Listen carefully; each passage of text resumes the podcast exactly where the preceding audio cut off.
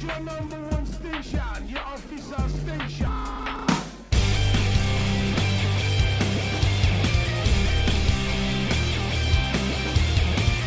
You're listening to the Itch Podcast. My name is Casey. My name is Dan. And I'm Aaron.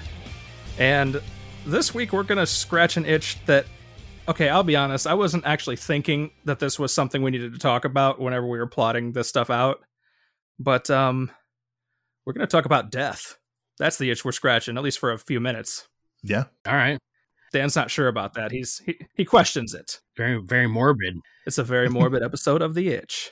right off the bat. Just getting morbid in season two. It's I know we were so cheerful and like happy go lucky last week, being all excited about stuff, and we're like, we got a bunch of great things coming your way real soon. Death By rock and roll. by rock and roll. okay, so to start, I'll ask you guys this. Uh it's a bit of a rhetorical question, but are you familiar with the 27 Club? Yes. yes. You're more familiar with it as of 30 seconds ago on Wikipedia. right. Yeah, but this is already something I've always known about or, or heard about. You know, it's some, especially when Amy Winehouse passed away, it had come up again that oh, there's this club that all the great artists die when they're 27. It's not necessarily all the great artists. You can name several other great artists that have died and not been 27. Uh, like Sure. Dave Williams comes to mind, for instance. He, I'm, I don't know how old he was, but he wasn't 27. Right. He was not. you know, so just some- things like that. Yeah. Yeah, yeah. For anyone who's not familiar, the 27 Club is a phenomenon where popular musicians, actors, artists seem to often die tragically at the age of 27. It first became like a publicly noticed thing when Jimi Hendrix, Janis Joplin, Brian Jones of the Rolling Stones, and Jim Morrison of the Doors all died at that age within the years of 1969 to 1971. So it was just pretty rapid fire for that. And so people kind of put that together and started saying, is this is this a, a, a thing that happens? And then it gained traction again in the public perception in 1994 when Kurt Cobain died.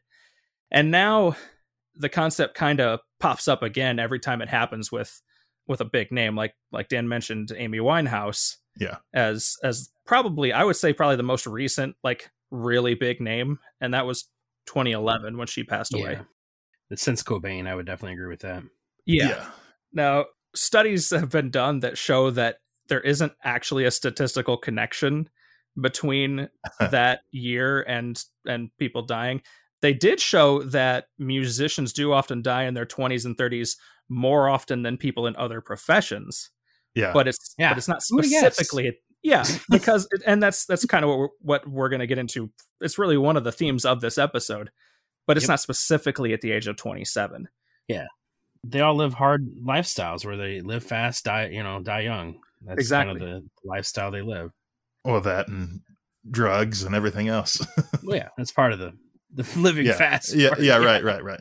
and some artists have even have even like expressed fears like be, be it in interviews or in their own songs about dying at that age like amy winehouse herself actually did that in one song fall out boy has a song about that um uh halsey the singer also does mac miller was a rapper he wrote about not wanting to join the 27 club due to drugs and then ended up dying of an accidental overdose at 26 he didn't even Wow. actually make it all the way to 27 which is all just just wild Yeah. but it's i think i think what the thing is there's um there's a thing called the called the baader meinhof phenomenon i don't know if you guys have heard of this too basically it means that after you notice something for the first time you might have a tendency to notice it more often and so it looks Mm. like it's happening a lot um a good example would be like if you buy a new car okay chances are you're going to start seeing a lot more people with the same car you have reason being that you weren't looking for that car before but now you notice it Right. and Yep. I think that that's kind of what hap- is happening with the 27 Club. It just became this thing of lore because four massive names died in such short succession. right. But um, I don't know. It didn't really catch on until Cobain died. Yeah, yeah. It did, like the idea of the twenty seven, the quote twenty seven club didn't get public perception until Cobain died. Was like, oh well, maybe this is a thing that artists die at twenty seven. It's like no, Cobain's death was technically his choice. Uh, I guess you right. could say that about most of them, but Yeah. a number of the others for sure. Some some have been you know really messed up accidents, and some have just been drug related things or suicides or combination of the two. It's it's no matter what, it's it's a tragic death if it's happening at yeah, 27. absolutely. Yeah. Absolutely. Speaking of, this is a little weird note to add to that. I looked into it a little more. Brian Jones died in a swimming pool, and the coroner ruled his death, and this is I quote, "death by misadventure." I don't know what Well, that I mean- means, but that They're not far off. that's a wild way to go. I, I could think of worse ways to go than the coroner being like, "Yeah, misadventure." Oh, God. I think it's a nice, polite way of saying drunk and drowned in a pool or something along those lines. Or that very well could be. I didn't look into it any further into explaining exactly. That's just my guess. I don't really know the truth. I didn't look into it either, but Me neither. I, until we looked into it, I didn't really know who Brian Jones was. I'm not gonna lie. That's fair. That's fair. You did not. We were not alive during the time when you know he was uh, on the scene with the Stones. My parents weren't part of that. gen- They're more 70s, like when they got into music and stuff, and so like hmm. s- they weren't really into the Stones and the Eagles and things like that. Like I, that's why I'm Zeppelin was kind of like the godfather of rock and roll for me. Is and you know Yeah. other bands like Black Sabbath stuff like that. That makes sense. Yeah. But all that to say, that's that kind of leads us into our flavor of the week. The album we're going to talk about this week. Yeah, a band called The Pretty Reckless. And so the whole reason why we talk about the Forever 27 Club is because the lead singer of this band, Miss Taylor Momsen, is currently 27 and actually went through a really hard time the last three years or so where she thought she possibly was going to die at the age of 27. And that's kind of what this album's about. Uh, she was touring with, or the Pretty Reckless was touring with Soundgarden um, when Chris Cornell passed away, and then her producer that she had worked with on Who You Selling For and Going to Hell, Kato Khandwala, also died at the age of 47, Yeah. and that basically sent her spiraling. And it, from her own perspective, from interviews that we've read, um, she basically just went down a tube and and just didn't think she was going to find her way out of it. And it wasn't until she started writing this this album with her guitarist that she did kind of find herself again. And that's really what the whole album's about is just kind of finding herself, finding rock and roll as kind of her way to pick her back up and, and to bring her back to life, so to speak. Yeah. You definitely can tell that throughout the entire album. Yeah, it's basically her going from giving up on life and thinking that everything was meaningless and isolating herself to sort of finding a new motivation and and sort of a rebirth in a sense. Yeah. Finding rock and roll, uh, saving her life, basically. Yeah. So I, I kind of wanted to ask Casey, did this have like a, and I know not the entire album, I'm not saying the entire album, but did this kind of have like a, a classic rock feel to it? Yes. Yeah. Okay. Yeah, I mean, there's there's definitely particular songs that I think sound a little bit more classic rock oriented, but yeah, I just kind of got that that vibe from the album, and I think that's one thing that really led me to to loving this. I think it's it just it sounds like I don't know if it's because she was more inspired or because she co-wrote it with the guitarist, um, but like this album is by and far their best album to date. Yeah. No, uh, there's definite themes of like the Beatles in certain songs, and then there's the band, the song "The Weight." There's a there's a song that sounds a lot like that at, at the beginning. Yeah, there's a song that sounds like "Children of the Grave" from uh, yes, Black Sabbath. yes, and actually that one kind of annoyed me a little bit it was it was a, a little too close to Yeah, right. Right. And a, a couple times, a couple of the tracks sounded a little bit kind of Guns and Roses a little bit to me as well. yeah so one thing you may not know about taylor momsen is that she was a child actress and most people already probably know who she is or are very familiar with a couple of her roles um, she was actually very successful in hollywood uh, as a child actress and a teen actress as well um, she Mhm. started out as cindy lou who in the 2002 version with jim carrey of, of the grinch and was actually really good at that role I, I thoroughly enjoy that that movie not to uh, you know, what's I it's also Jim Carrey too, so you can't go wrong there. Right. Um, and then later in her career, she was in Gossip Girl, and I don't even think the show was over. She just decided halfway through that show she didn't want to do it anymore. She wanted Right. she didn't want to be an actress. She was tired of that whole Hollywood life, and she just quit. Uh, like halfway through the show, and like so for one, I give her mad props just to have the gall to quit something that's successful that you're probably making pretty damn good money off of, that's consistent, and then just going for it. You know what I mean? Yeah. She said this well before now, although now it's much more evident and she seems to be reaching the level, but that she wanted to be known, you know, as a musician, as a as a writer and a rocker, not as an actress. So she gave up that entire career and dove, you know, wholeheartedly into this one. And I'll be quite honest, I was one of the people that that were kind of like this, but like I feel like the rock world didn't quite accept her because you're going from like a CW show, go- you know, Gossip Girl, Mm-hmm. all these teeny girl, teeny boppers are in love with you, and then trying to make it into the rock world. Most of us are like, no, you're a poser. No, get out of here with that. Right, because it sounds like it's like a vanity project or like a Yeah. side thing or something like that. It's not, but it sounds like it. I'm sure it was a major uphill battle for her at first in that regard. Well, and I think I think that this album is kind of they're almost like they're at least for me like I accept them as or her at least as as a rock artist now. I, I truly feel that she has become or at least turned herself into a true rock artist, and I think this is kind of the first album where she is featured as like a front woman that it's all you know because the other the, the other albums they're good but like the lyrics are really mediocre the songwriting's okay it's kind of disjointed like you can tell that the, the band has chemistry that you can tell that they've been together for years and especially when we saw them live they were phenomenal the band themselves were phenomenal live. She did just some weird shit on stage and danced around and looked weird. Um but the band themselves you could tell that they had been playing f- together for years. They were in sync they sounded great they had a lot of fun up on stage. And so i'm, I'm kind of thinking like when she left gossip girl like this band was like i don't know if she found them or they found her or what happened there i don't know the story there but it, it definitely worked out for everybody involved i think and and this most recent album death by rock and roll i think is is kind of their most mature album and and their best sounding album because they're finally getting that chemistry and I think she's finally feeling like a rock star to be honest like you know finally kind of removed from that Hollywood scene and, fully en- enveloped into the rock scene and you know it took her a, a full decade to get there and and and probably to get the respect that also she surely desires to come with it.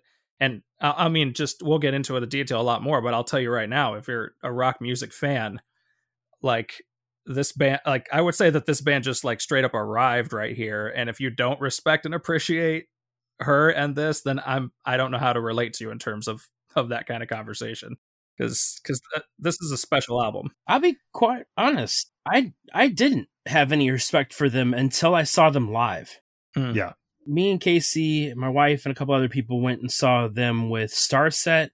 It was the the lineup was Starset, The Pretty Reckless, and Halestorm, and the entire concert was amazing. That was the first time we had seen or heard of Har- Starset. They were great. Um, I had kn- known who The Pretty Reckless was, but it was just a couple of their singles.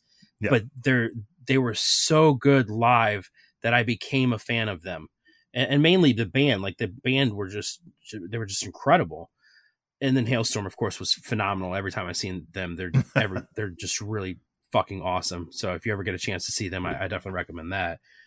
Um, and so it was. It was. It not only was just a great lineup, it was a fantastic concert, and I think that that really kind of sold me on on them as a band. And that was after their second album, right, Casey? After Yeah. uh, who you selling for? That was Yeah. right around like because that album came out. We saw them on that tour, and then like the next year is when they were getting ready to be with Soundgarden.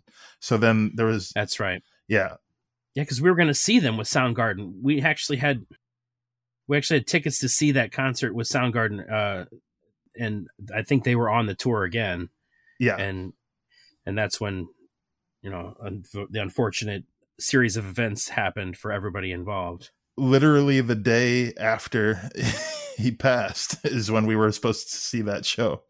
Yeah, he passed on Thursday. We were we had tickets to see him on Saturday, Yeah, and she just played with him on a show Thursday night.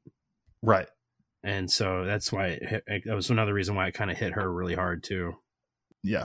One of the things that this uh, another thing that comes up in this album is that Soundgarden was like a dream for them. Like whenever we are doing interviews with people and we ask them like what's your dream tour, you strongly get the impression that she would have put Soundgarden on that list before that ever happened. And so this is like like one of her heroes. Yeah, she was a huge Cornell fan. Yeah, getting to play with them and then to have that happen was a very traumatizing and devastating, you know, thing. She's not the only person in the rock world who Cornell's passing affected deeply. Wasn't that something that that was Chester Bennington was also on record as struggling with severely before he passed as well, which was just what a few months later.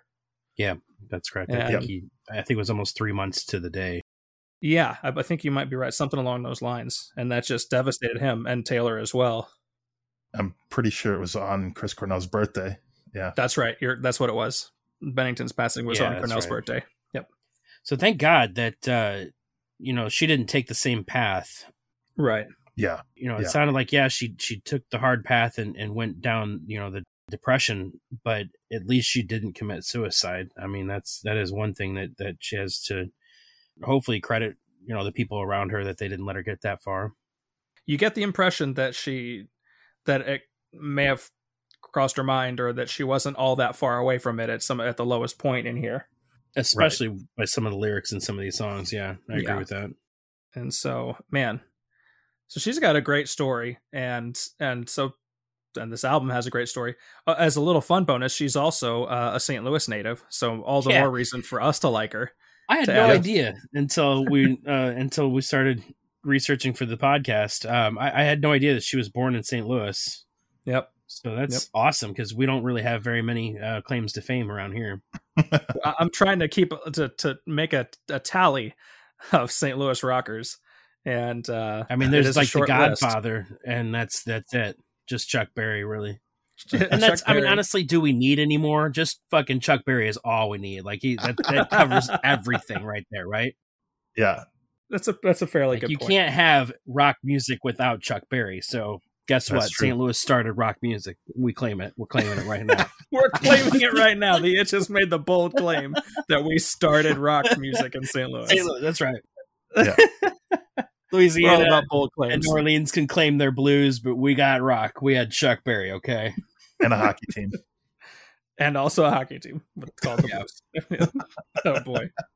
So so to go to go back into this, um, so yeah, she she was still reeling from the passing of Chris Cornell, and then uh, it, it was about a year later. Uh, their producer, um, Kato Khandwala, died soon after being in a motorcycle accident. He the injuries eventually took him, and this guy she's gone on record as describing as like her best friend. He was pretty much the best friend, like unofficial band member. He was the guy who produced all their albums to this point Yeah.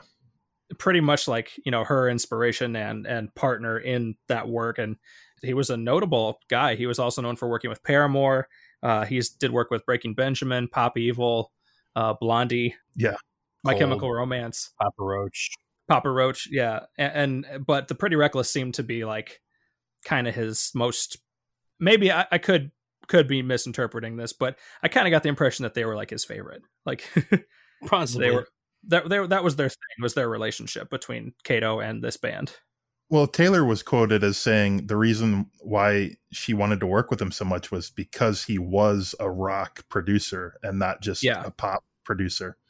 Yeah, because So- as Dan mentioned earlier, she was trying so hard to be taken seriously as in this realm, and so she had to find somebody whose you know vibe matched what she was going, and he's he he got what she was going for and tried to make it happen with her. So Well, and it also seemed like um, the Pretty Reckless was one of the last bands he worked with. Uh, you know, he worked with a band called Vemic and Pop Evil, but uh, the Pretty Reckless, who you're who you selling for, is the last album that he really that he put out hmm. um, while he was alive. So I, yeah, I can definitely understand how that would, you know, and it, it just compiles. You know, it- you're already feeling sad about one thing, and then you know the next stuff happens, and you just kind of start, you know, going further and further down. Like there's just no hope, and you don't even see.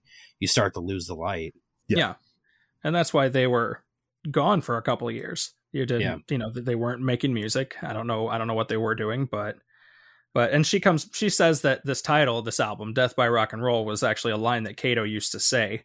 She said that was kind of a motto that they, that they live by, like a, this life battle cry that, that uh, is like an anthem of hope, sort of like that's kind of a cool way of, of paying a tribute, I think, is adding that.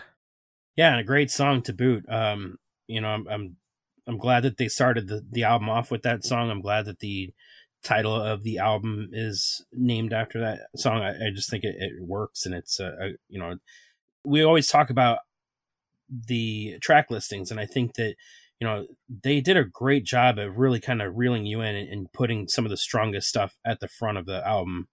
I, I think it's a little too top heavy, but you know, it's it, it just it starts off really good in my opinion. Yeah, it does, and and to touch on something that you were saying earlier about, um, again about her wanting to distance herself from her previous career. The first line of the album, I'm, I'm assuming this is pretty darn deliberate. The first line of the album was "Jenny died of suicide," and Jenny was the name of the character she played on Gossip Girl, Gossip which I yeah. Yeah. I didn't know and I didn't watch Gossip Girl, but in researching this, I discovered that, and I thought that was a brilliant line. It's this Yeah. idea of her putting away her previous identity um, to, to I'm carry on you. with this kind. Yeah, it's it, it, it, it's suicide in a sense. It's killing that part Yeah, of who yeah. she was, and Yeah, because they had to write her character off. I don't know what happened to her character on the show. I don't know if the character on the show committed suicide or if she's just referring to Taylor doing that to, to the character of Jenny, if that makes sense. I don't know. Either I'm way. curious now. I was gonna say no, no idea. I'll have to I have to watch season four and watch season four and get back to you. That's Oh my right. We're gonna go watch You some actually Gossip know what Girl. and- season it is? what the hell? I have no idea. We'll have to we'll have to, we'll have to break the recording up. Yeah. No. I was watching Smallville during that time, not Gossip Girl. Yeah. That was my CW show. All in on Smallville. no, but death, but uh, Death by Rock and Roll is one of those. There's a number of songs out there that are like this. It's this like running through like a list of ill-fated people kind of song where she. That's pretty much the whole thing. It's like a whole bunch of people and the way that they went out, pretty much. Um, it, to that degree, it reminded me. Um, you remember the Offspring? They did. Uh, the kids are all right. yes It's Yeah. and and it's that the whole thing was just all these people from like their neighborhood that had bright futures and then bad things happen in their lives. That was the first thing I thought of as I was listening to the lyrics of this. yeah so you know and, and like i said it, it just starts off really well so right after the first track you have you know the first track death by rock and roll the second track bringing the boys back from soundgarden uh, Yep. getting them out and getting to hear some music from them again was such uh, an awesome thing. And you can tell right off the bat that it, it's it's a soundgarden groove. Like it sounds like you know one of their riffs. Um, and, and the song is called only love can save me now. The guys from Soundgarden are named Kim and Matt, and Taylor said that working with them was like a highlight of her life, Yeah. I can imagine. which is pretty epic. And and that this is one of her favorite tracks on the on the album, probably at least in part because of that. And it's such a nice bit of continuity and closure at the same time. You know what I mean? Yeah. Yeah. functionally the end of Soundgarden until right now was also the end of the Pretty Reckless. Right. And so for them to be part of her coming back is pretty sweet. Yeah. Definitely. And and like and vice versa, her to be part of them coming back. Yeah. Hmm Well, and I I think the other thing too that kind of sets this album apart from their previous albums is that is, I mean I'm double checking right now, but I don't remember them ever having guest spots from any other artists. Yeah. I Mhm. don't. I don't. I don't think so. The only other thing she did was the uh, "In This Moment" song with uh, Lzzy Hale and Yeah. Oh, the yeah, the one where they the, like the the women of rock all got together on that track.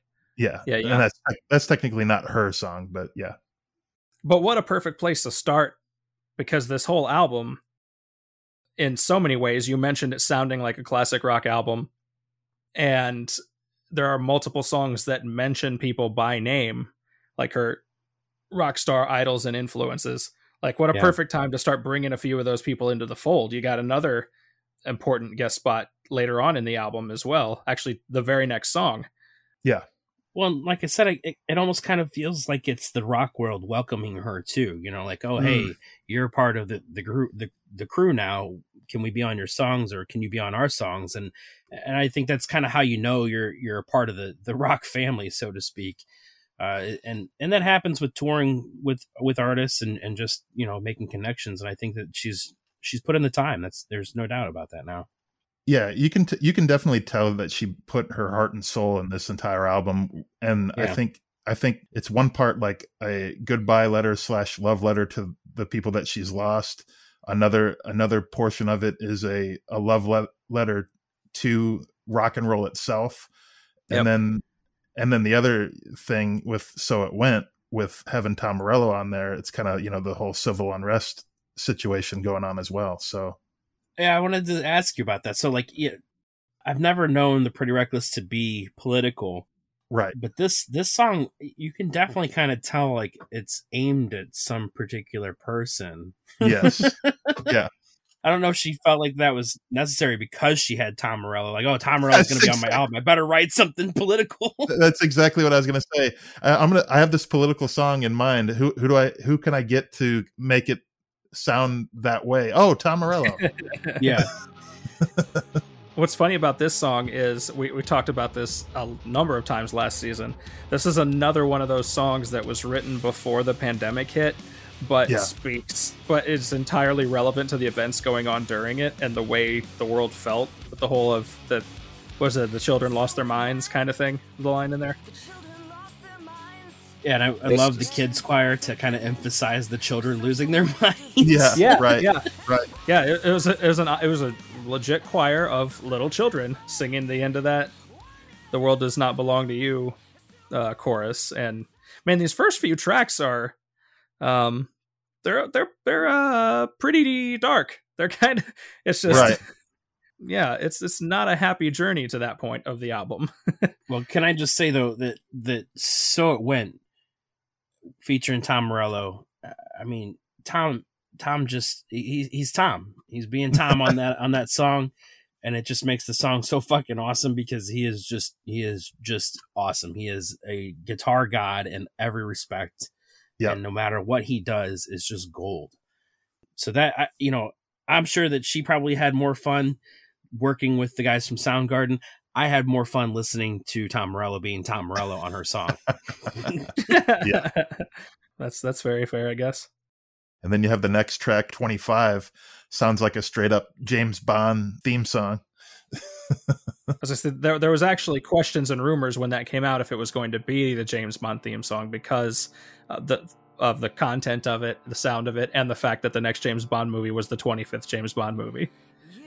Yeah. I didn't know Just that. throwing that fun little tidbit out there, like it was a legitimate like question that was asked. The video makes it kind of seem like it would have been the way that they shot it as well. so there's a lot of Bond vibes going on in this track, one way or another. hmm Well, I have to say that it's probably the best Pretty Reckless song ever. Yeah. Uh, I absolutely love this song.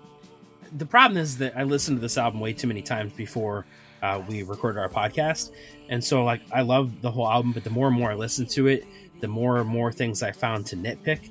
And so like Hmm. while I still feel like this is the my favorite and the best Pretty Reckless song ever, there's just some things that drive me nuts about this song. Like, uh, there- for one, there's just too much counting. I don't know why I decided to break down the damn counting four fucking times in the middle of the song. I, I get it. You can count to four. Great. Appreciate it. My kids can do that too. Uh, but the last, the okay.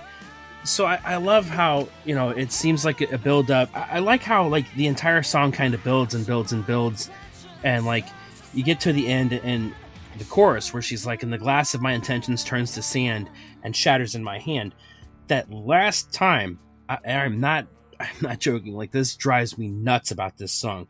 That last time she sings "hand," like because everything's a build up. It's a build up. It's a build up, and then like you just feel like when she says the last time uh, that she says, you know, shatters in my hand, she goes low. I, and, oh my god, it drives me nuts. Like, why doesn't she? She's got the voice that she can go high. like that particular note, she should have just belted it out and gone high and just like let it go. Um, Yeah. like she did in uh Turning Gold. She let it go in, in Turning Gold. Like that is a great vocal song. And she shows vo- her like her vocal prowess in this in this album. I think she's gotten way better on this album in singing.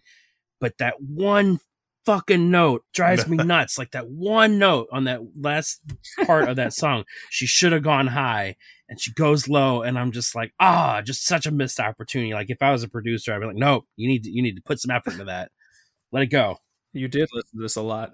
I see. Yeah i told you I do. It, is funny to me. I like that you mentioned it as as saying it's the best song. Um, it's a very autobiographical song. She's talking about all these events and feelings throughout her life that led her all the way to this lowest point. She says, "Okay, I wrote this song when I was 25. Technically, she's 27 now. So she wrote it, you know, e- even closer to the time when these people were passing away around her. And so it seems like she was just feeling very reflective.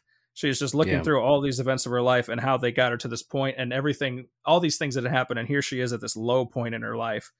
But at the same time, it's like the first song that seems to have kind of a glimmer of hope for it, for the story that's going on here. This isn't a concept album, it but it does have like a running theme, and you can kind of feel like there's Yeah. an emotional story going on.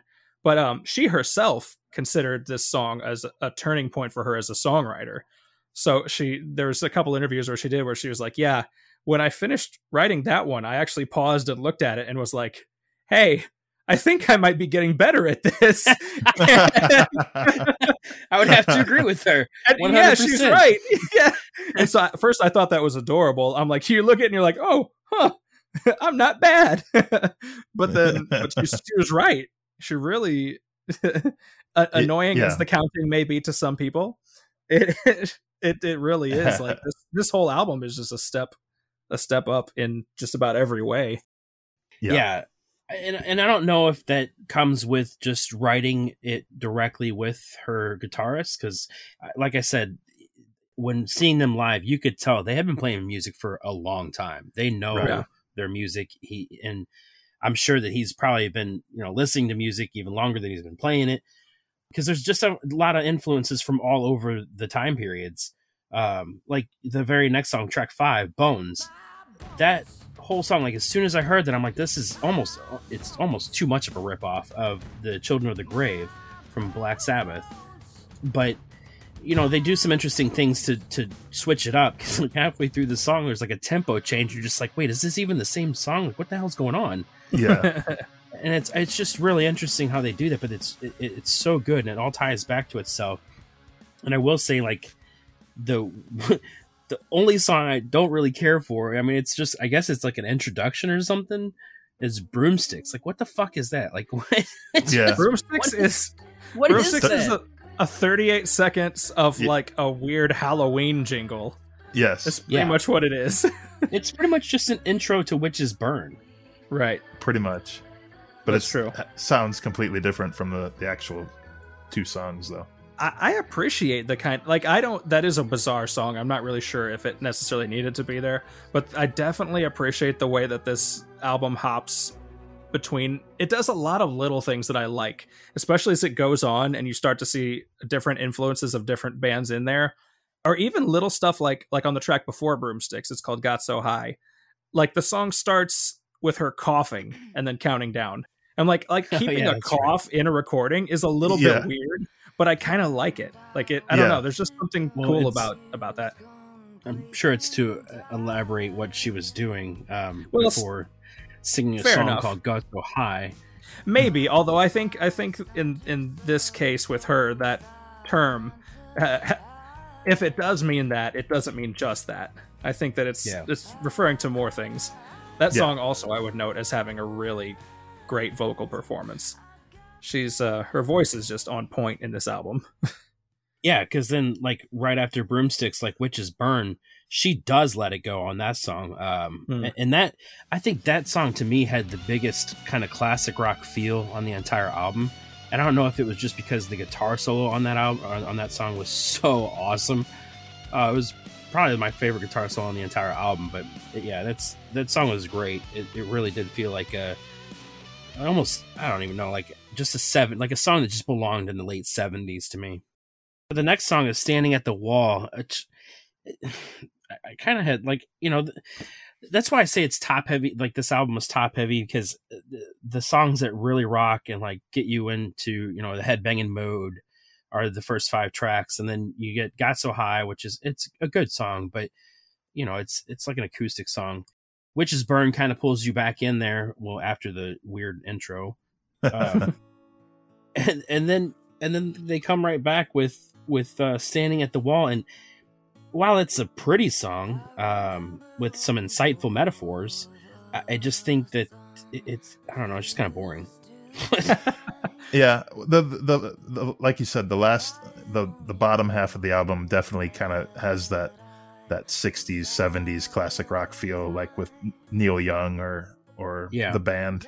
See, I kind of like that, and I and I- it's definitely deliberate. I think. No, Personally, it I like Yeah. I, I think it's, I like Dan. Yeah, like Dan said, the first part of the album is like you know the the heaviest, rockiest, and then as it goes, more often than that, it kind of mm, veers into some different areas, maybe a little farther away from that.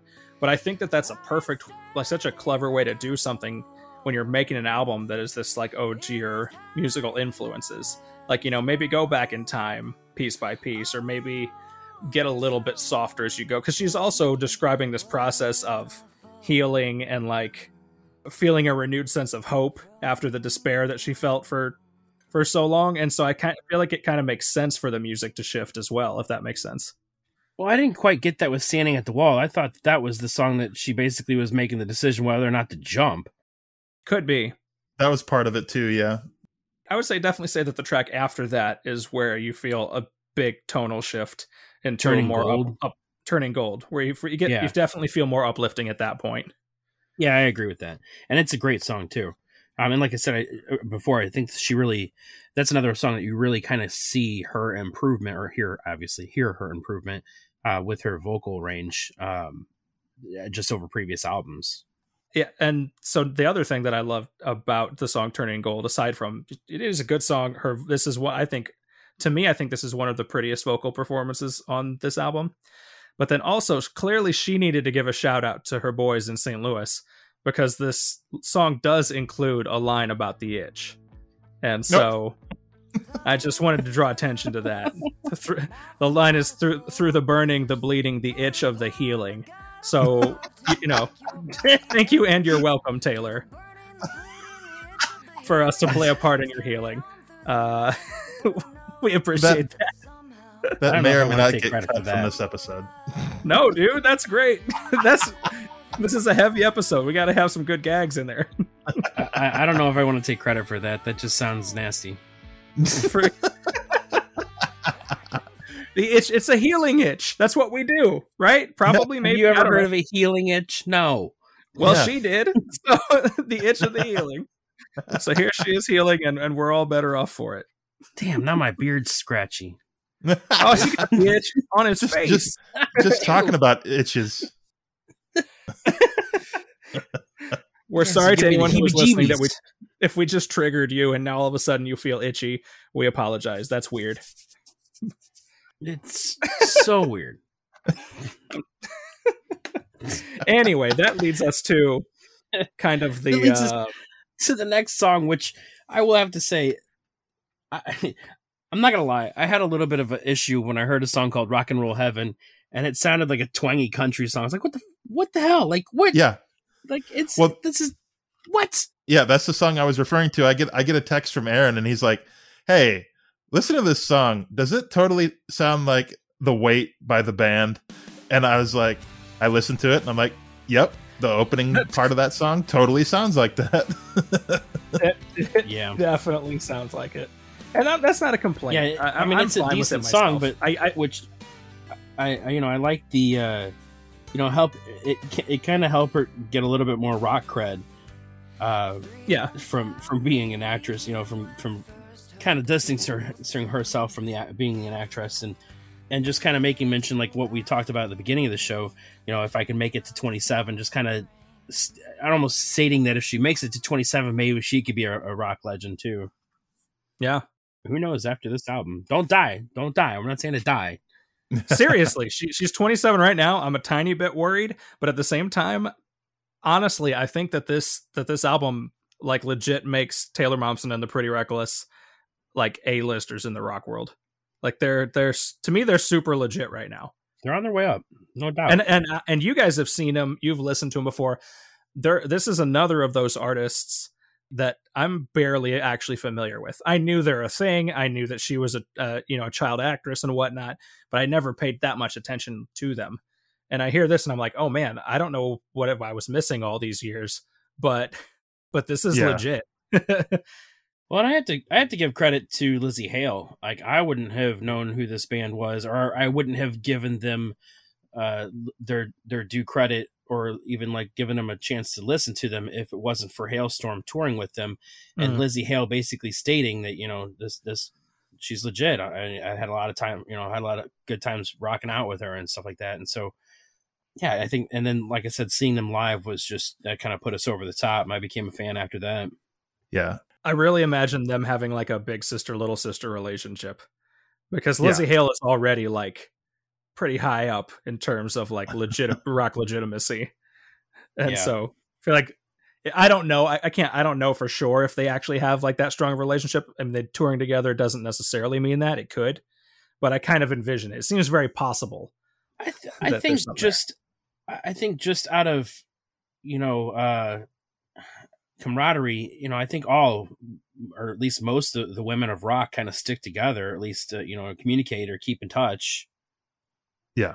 You'd have to think that there's yeah, there's definitely mutual benefit in that, and in having to face the same struggles navigating that world to to have another you know some other ladies around to talk to about it and to work through some of it. Lzzy seems like she'd be a good life coach. Yeah.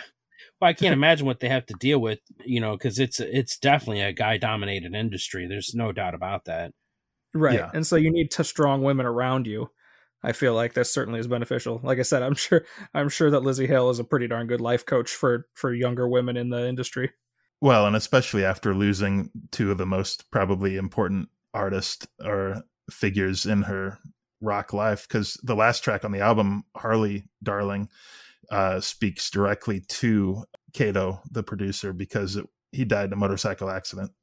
That that song I, I, that song kind of gets me cuz this this idea of uh, she's singing about going getting on the bike and riding out to see him one more time.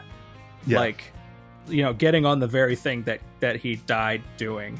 And it's just this it's it's a little bit strange, but like it's very poetic and I I have a lot of appreciation for that like imagery. And plus, it surf- suffices as a real nice like ride off into the sunset, or not necessarily the Yeah. sunset. I think in her their case, it's more ride off into the unknown. yeah. Yeah. Because I think the last thing that she says is something something defective that she's she's all alone, but it's not like a hopeless all alone. It's just like, all right, let's see what happens now. I'm doing this myself. Yeah, you took everything, and now I'm all alone again. Yeah, like singing to the bike, but it's just a really good way to close out that album. I also like the sort of symmetry of like Death by Rock and Roll and then Rock and Roll Heaven. Kind of, they're kind of connected tracks. There's a lot of tracks I Yeah. think Yeah. are kind of connected, but but I think that the way that they structured this album, it definitely is very intentional and well put together and structured. Yeah. and she she talked about i was reading a couple of interviews and she talked about like you know inspiration is a thing in art that people talk about like oh the muse something inspired me. And and all of a sudden i was super motivated and to just write this brilliant thing or whatever.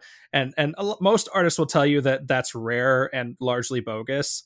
Most of the artists i've heard talk about it they say you have to do it you have to work for it and occasionally something good will strike. Taylor says about this album that there was a lot of things that really did feel like they just like flowed out of her. Yeah. Um like they were just naturally there and came out like, you know, ready to go for this album. you know, I, I think that there's truths to both of that. Like, I, I do think, yeah, you you definitely have to work at it. There's no doubt that you you know you can't. Nobody is talented enough to just spew gold every time Yeah. they open their mouth. Like, don't get me wrong, Eminem might be the closest to like just be like open his mouth and like or Snoop, you know, yeah. and, and something just like Gold comes out, or, or even maybe even Zach de la Rocha.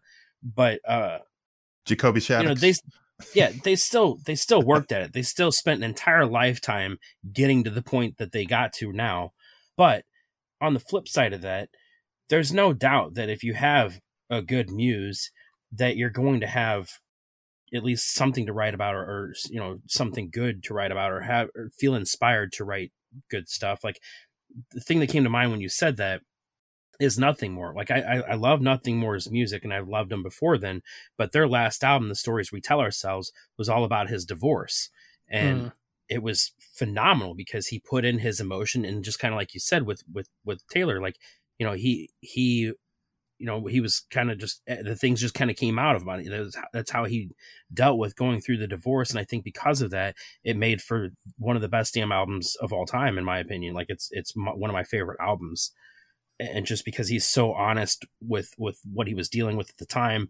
And i think that's exactly what makes this album so great because they're just they're just being honest they're being themselves they're expressing their emotions and they're they did a great job of conveying that what you know what they went through. Yeah, pain can do a lot of things for musicians. So exactly unfortunately i mean eh, Yeah. you know I, I wouldn't recommend having to deal with tragedy Right, if you want to make a good Right, album yeah. but uh well and but that that's why they that's why they want to to write it and get it out there to to help themselves and to hopefully help others and I think that there's a there's a a strange poetry and a, a little bit I don't know if irony is the word, but it's it's weird and fascinating to me this idea that this man that she gives credit to Kato as really being their like guiding force throughout their albums. This is the first time they've ever had to work without him. Yeah. And yet his the he is still the inspiration for it Yeah. and his physical absence him being physically absent but weighing so heavily on her heart leads to them writing the best album that they've ever written like Yeah. how weird is that but but really cool in a way at the same time. I'm sure that she would trade this album right back to have him obviously. But at the same time like uh, like it, it's just it's so cool to see that it, it worked. Whatever that was that their relationship had like she was she she and the rest of the band are ready to move forward and have you know matured and grown up and whatnot. And so i don't know. It's just i just think that's kind of cool yeah and and it's a great story and and i think that the thing that's helped it because you know we've we've all talked about the interviews that we've all read in regards to this album. I think she's been very open about what she's dealt with and not just with her lyrics but just in interviews and and and just you know being forthcoming on social media and things like that. Uh, i think that's kind of helped because you know it's one thing to write stuff about it. Some people like you know write great lyrics but they never will convey what they actually mean or you know which i understand you know lyrics are there for your own interpretation however if somebody else is going through something that you could possibly help them through by you know inspiring them with your own lyrics then why not you know convey exactly what they mean and let everybody know what you went through and, and why you know this album is is the way it is Yep. Yeah. so i commend her for that there's no doubt Absolutely. I I think um I'll I'll point this out. One of our our friend podcasts, The Hook, did a an episode about this album recently and if you want some further listening, I highly recommend it. He he he had similar sentiments to us. He said this is the first great rock album to come out in 2021 and of what I've heard so far, I'm totally inclined to agree. Yeah.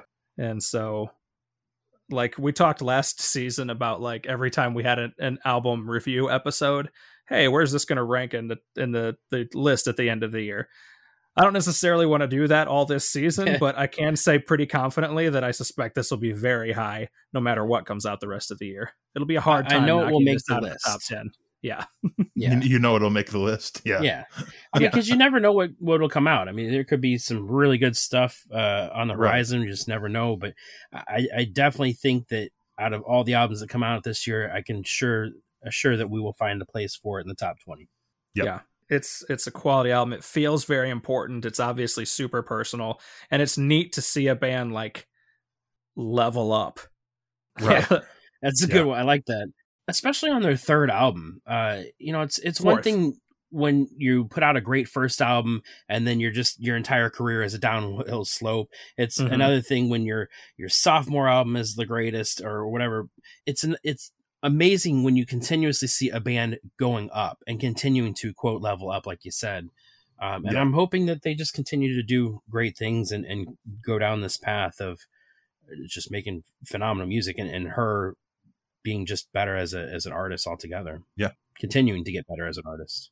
I mean, all joking aside, like she, if she is 27, if she sticks around and she keeps doing this, like they have a perfectly bright future ahead of them.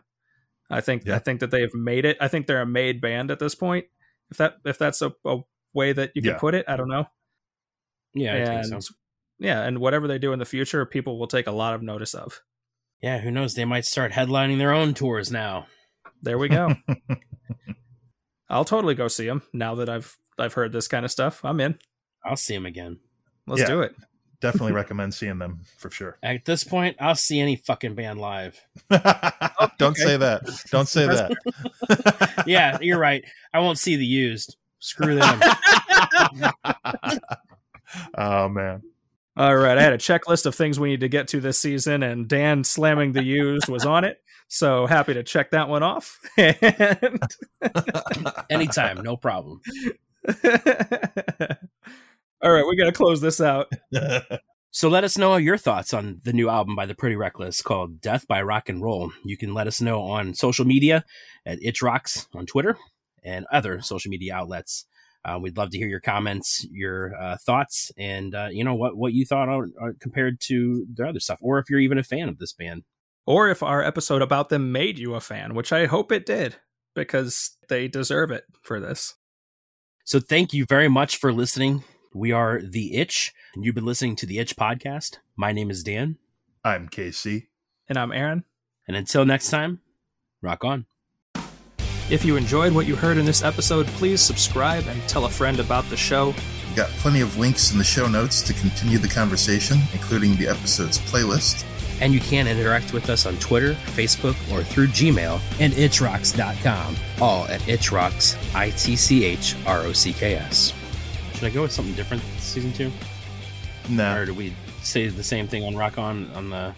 I like the idea of of doing rock on as the default, and then if you think if you have something else that you really desire to throw in there instead, then feel free to j- change it up when you feel like it.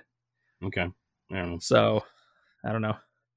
Until next week, death by snoo snoo. Yeah. Until next week, keep the rock alive. Rock isn't dead. That's right. On that note, you probably should hit stop on the recording.